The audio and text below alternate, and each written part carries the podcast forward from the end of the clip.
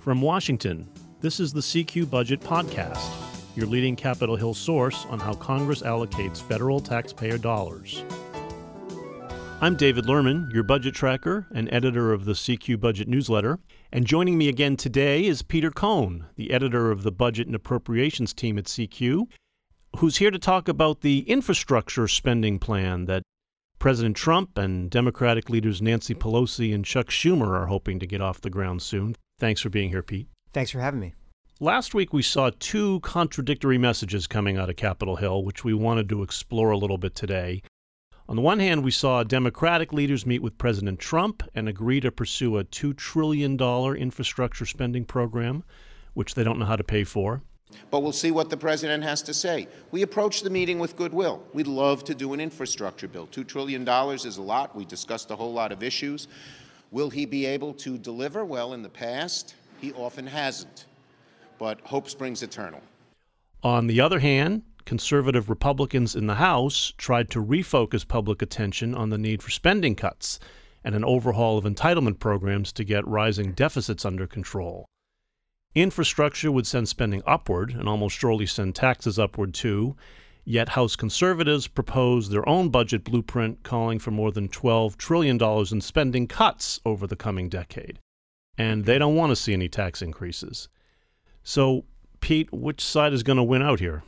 Well, I think you got to put it in context a little bit. So we know that the Democrats had a, a pretty significant win in the midterm elections. So the conservatives in the House are kind of back in their heels a little bit. They're really they, they know they're not necessarily in the room for these deals. They mm-hmm. certainly weren't when the president met at the White House with, as he likes to call them, Chuck and Nancy. Right. To talk about, and a number of other Democratic uh, committee leaders as well, to talk about infrastructure. And they went, they kind of did, over the course of the meeting, they went from one trillion up to two trillion. Um, and so, you know, not all of that is going to be necessarily direct federal spending, but uh, eh, these are big round numbers we're talking about. And it kind of happened at the same time that the uh, the trustees for Medicare and Social Security had just come out with their uh, annual uh, revision of, the, of, their estimates of, of the long term health of those two very important programs, which uh, you know are not are not rosy scenarios. I mean, at, you know, at some point those two programs are going not going to be able to pay full benefits uh, unless Congress just showers them with with untold billions of dollars in cash, uh, or structural reforms uh, are made to those those two programs to keep them solvent. Um, Not a then, convenient message at a time when you're looking to spend an extra two trillion dollars. yeah, well, I mean, you know, Medicare's got a number of different financing sources. Social Security really only has one. That's yeah. the payroll taxes that we all pay and our employers uh, chip in as well. And uh, infrastructure, if they could do it, even a one trillion dollar bill, uh, that would be a, a significant um, you know advancement from what they've been able to put together in in uh, really uh, in the history of, of the U.S. You know, you have to go back to the 1950s when they first created the interstate highway system. Uh, mm-hmm. For something of this of this magnitude, so, so, it would be big. It'd be pretty huge. Yeah, and it would pay immediate di- political dividends for for both parties. Now, but you know, but that's part of the calculus here: is do the Democrats really want to cut a deal with this president when, uh, you know, it's possible, at least from where they're sitting, they think the guy's vulnerable in 2020. Do they want to cut a deal on infrastructure with this president, or they want to cut a deal with the next president who may have a D uh, in front of their mm-hmm. in front of their name? Well, so th- there's an appeal in doing this, and certainly an appeal in at least talking about it. But do they have a way to pay for this? Is there any sign of any consensus across the parties on how to come up with this kind of money? Because we're talking big money. Yeah, you know, th- this is the perpetual struggle, and I think you have to kind of go back to after the president took office. Now, President Trump, he doesn't have any discernible core beliefs, right? He came office, he kind of had this this uh, coalition, this government co- coalition that he came in with that was kind of had three prongs. You know, one on the one hand, you have the kind of economic nationalist populists. On the other hand, you have uh, the sort of more mainstream. I, you know, they used to ter- use this term "country club Republican." Uh, that's for low taxes, low regulation. Uh, and then the, on the other hand, you had kind of the the movement conservatives, the Tea Party types, the Heritage Foundation people, who a lot of whom ended up in the Trump administration. So you really have these these competing poles within the Trump administration, kind of jockeying for influence. And so infrastructure is one of the core things that gets to the economic nationalist populist plank of the Trump agenda. And this is one of the things that he talked about, you know, along with immigration and trade. These are really his kind of lodestars on the campaign trail. So, you know, Trump, he talked about deficits and debt on the campaign trail a little bit, but he's he's never really been all that interested in that issue. But on the other hand, you've got all these movement conservatives and some of the more traditional country club type Republicans who don't like all this spending. Um, and so they kind of, you know, they've been guiding the administration's policy making a little bit, uh, well, in, in large part. But you know, infrastructure is something that really gets back to where where Trump began the campaign. And so, you know, if he had his way, if he could sit there and, and cut a deal with, with Chuck and Nancy that wouldn't really require pay fors, I think he'd be for it. He looks at, at interest rates being as low as they are. And, you know, he, he's the self proclaimed king of debt. But the political environment we're in right now is such that, you know, Nancy Pelosi has come in. They've got the, the so called pay as you go rules in the House, which a lot of the more uh, progressive types, if you will, have come out and said, look, this is ridiculous. Why do we have to pay for an infrastructure bill that's going to actually create jobs and grow the and grow the economy? But you still you have the situation where the policy is being guided by a leadership of both parties that is really squeamish about big numbers in the trillions of dollars. So how do you pay for it? Who knows? They're probably not going to raise gasoline and diesel taxes, which haven't been raised in this country since 1993. Uh, and I'll tell you why. Because it hits poor people harder than, than anybody else. And it hits people in rural, rural areas who drive much more than all of us in these in urban areas. Mm-hmm. Uh, so you know, and then. But isn't that the tax that most people are looking at to, to fund a good chunk of this, including like the Chamber of Commerce and, and? Well, sure. The Chamber of Commerce doesn't necessarily enjoy the influence that they once did. I mean, Trump doesn't really like the Chamber of Commerce. He, you know, he talks about in kind of these uh, dismissive tones, the Chamber of Commerce people. The Democrats mm-hmm. aren't especially fond of the Chamber of Commerce, given all the, the uh, pro business deregulatory positions they've taken uh, over the years. So, you know, so you think a gas tax increase just isn't viable? I don't.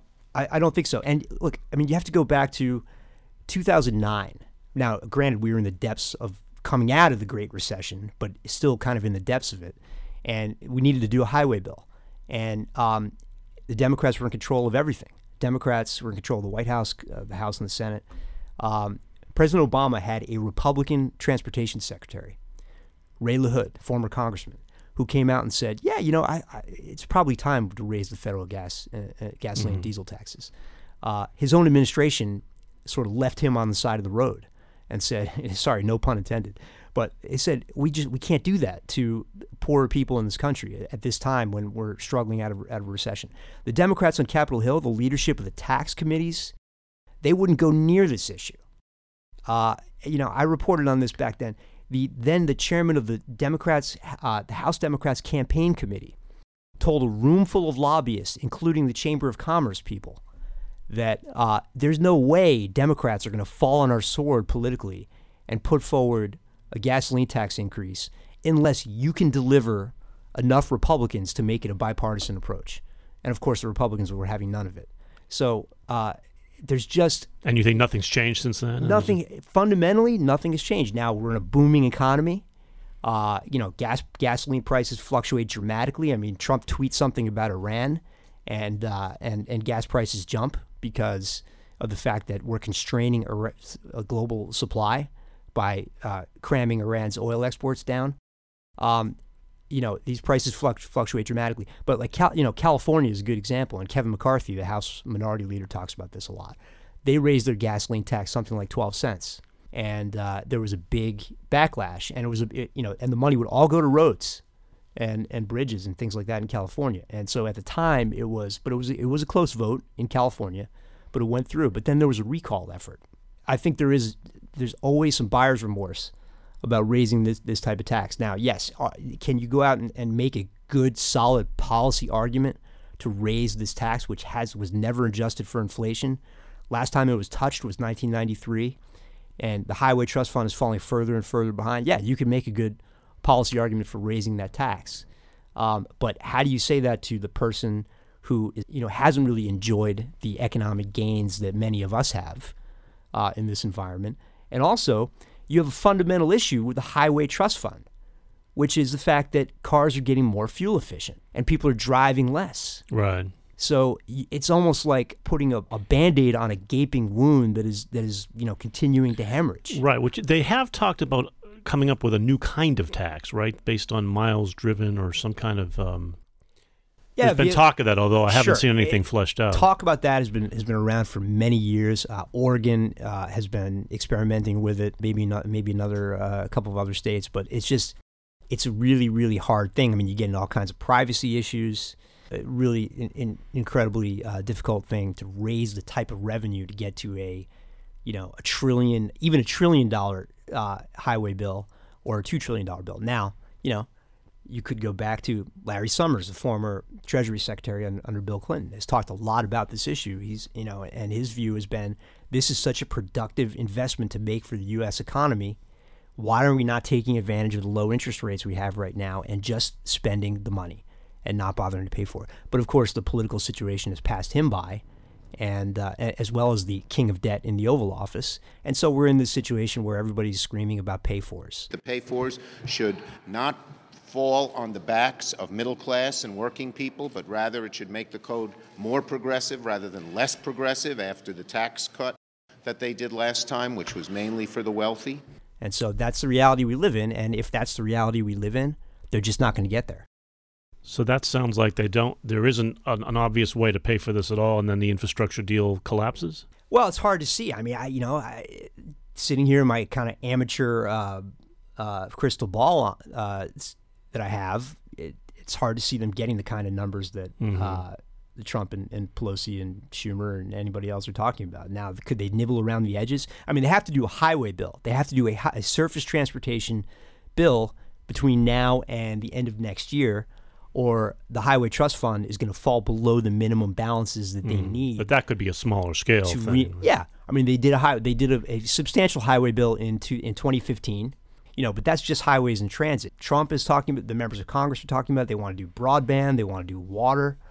Uh, you know, they're talking about a very expansive definition of infrastructure that don't have these these uh, dedicated revenue sources the way the, the highway and transit programs do. And we should say, even though Trump met with Chuck and Nancy and pledged to work together, th- there is a deep distrust between the Democrats and Trump in terms of being able to reach a deal because they don't. There's not a, any history here of working together in a productive way. Yeah, and, and you know, and Schumer, the first thing he said was that okay, if you want to raise, if we're going to raise gasoline taxes, then we're going to raise taxes on uh, wealthier people and corporations. In other words, roll back part of the Trump tax cuts Right. that passed in. in and there's no way that's going to fly with Republicans. So you know, it's it's almost an invitation to say that um, we can't do a deal with you, Chuck and Nancy. So therefore, um, you know, we're just going to go back to our partisan corners, and then we're going to wait for the the uh, outcome of the 2020 elections. Now, you know, I, our roads and bridges are, are really decrepit, and uh, you know, there's there's a lot of interest in this topic and doing something about it. You know, and, and things happen quickly. Things come together in ways that you, none of us can foresee right now. But it's very hard to see how a two trillion dollar infrastructure bill comes together before the uh, 2020 election. Okay, well, Trump has promised to come up with a financing plan in about two more weeks when he's going to have another meeting with Democratic leaders, and we'll see what they propose, at least, to finance this huge spending initiative. We'll be watching to see which side wins out, if anyone does, as these negotiations heat up or, or calm down. And here's what else to look for this week in Budget Matters. Senate appropriators say they're close to reaching a compromise aid package for victims of hurricanes, wildfires, and other natural disasters. The House will take up its own disaster aid package this week, amounting to more than $17 billion. And the House Appropriations Committee marks up the biggest non defense spending bill of the year. It's a nearly $204 billion measure that would fund the Departments of Health and Human Services, Labor, and Education. And the committee also plans to approve its fiscal 2020 allocations for all 12 of the annual spending bills. If you have any questions or comments about this podcast, you can always drop me a note. My email is David Lerman, that's L E R M A N, at cqrollcall.com. My thanks again to Peter Cohn, CQ's Budget and Appropriations Editor, for joining me. Thanks, Pete. Thanks for having me. And thank you all for listening. We'll be back next week. Until then, you can stay up to date by subscribing to the CQ Budget newsletter. Be sure to subscribe to this podcast and rate us on iTunes or find us on Spotify, Stitcher, NPR One, or wherever you listen to podcasts. And for more budget news, you can subscribe to CQ.com or visit rollcall.com or find us on Twitter. The handle is at CQ Now or at Roll Call. See you next week.